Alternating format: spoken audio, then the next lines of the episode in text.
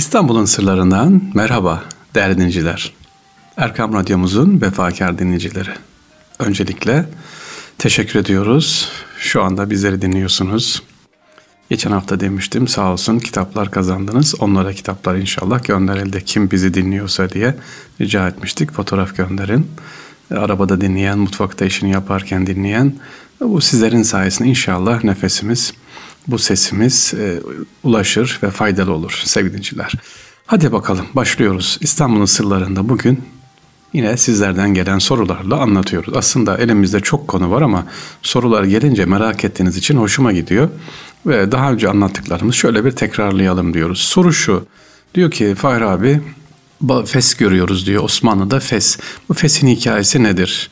Fes'in hikayesi demeyelim de Fes'in tarihini o zaman anlatalım size. Sevgiliciler Kapalı Çarşı'ya girdiğimizde tezgahlarda hemen ilk dikkatinizi Fes oluyor. Nedir bu Fes'in hikayesi ve niye şimdi özellikle Fes satılıyor? Bu da bir ayrı ilginç sevgili dinleyiciler. Turistler hemen kafalarına Fes alıyorlar. Yani Osmanlı'yı şu anki günümüzde sanki Fes'te başlamışız gibi. İşte Fes'in hikayesini anlatalım. Nedir? E, Fes'in geldiği yer sevgiliciler Fas değil Tunus'tur. Evet Fes'in geldiği yer Fas değil Tunus'tur fakat üretim yeri ilk çıkış yeri Fas'ın Fes şehridir. Evet oradan dolayı Fes diye kullanıyoruz. Yani orada üretildiği için. Nasıl Ankara, İstanbul var ya. Fes tepesi düz, genellikle kırmızı, püsküllü, silindirik bir başlık. İsmini başlıca üretim merkezi olan dediğim gibi Fas'ın Fes şehrinden alıyor. Başta Osmanlı İmparatorluğu olmak üzere birçok Müslüman ülkesinde kullanıla gelmiş. Zaten İstanbul'da başlanınca Şam, e, Afrika ülkeleri, Balkanlarda Fes artık bir e, sembol olmuş sevgiliciler. Kullanılmaya devam edilmiş.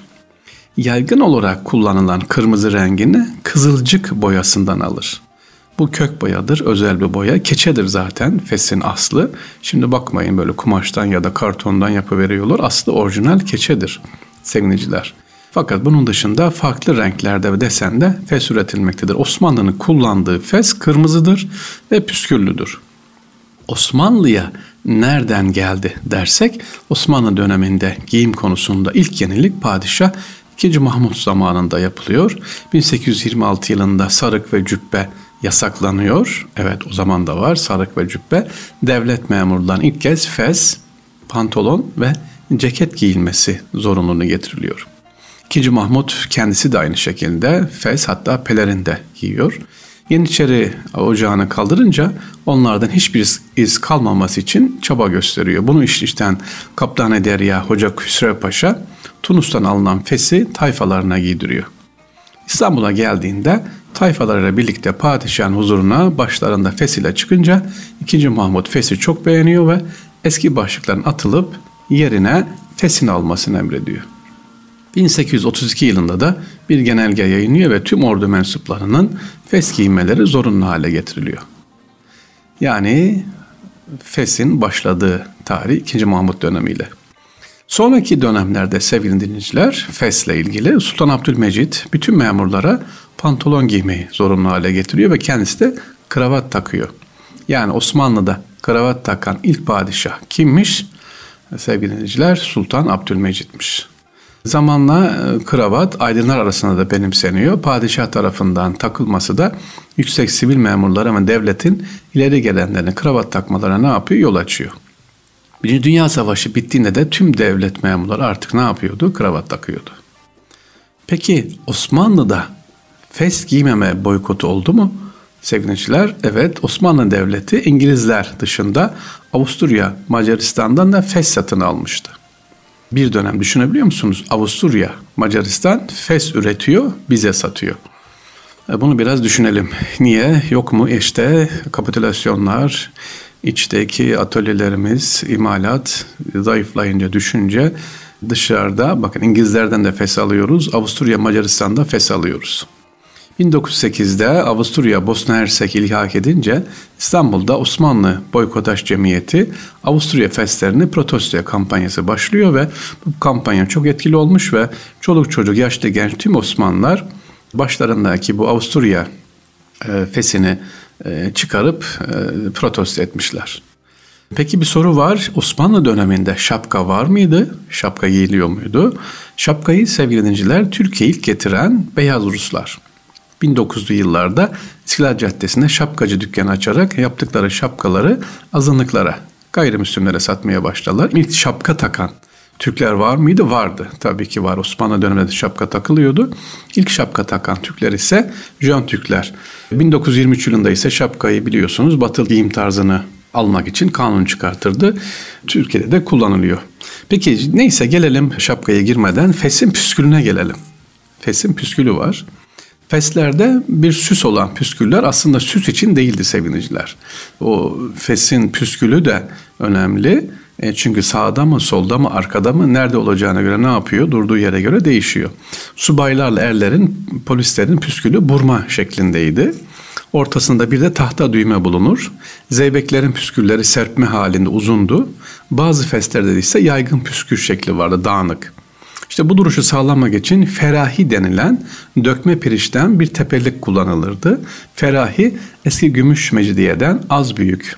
Alt tarafında üç yerinden halkalı olup püskül halkalara ferahi diye dikiliyordu. Bazı feslerde püskül fesin her tarafını kaplardı. Bu püsküller rüzgarlı yağmurlu havalarda birbirine karışırdı. İşte e, bundan için e, hatta böyle bir meslek vardı efendim. Püskülleri tarama, e, püskülleri karışık, hatta fes kalıpları, fes ütüleme dediğimiz hani püsküllü bela dediğimiz var ya çünkü durmuyor. E, devlet memurusun. O anda hemen gideceksin püskülleri taratacaksın. E, yeni bir meslek kapısı da olmuş püskül tarama mesleği.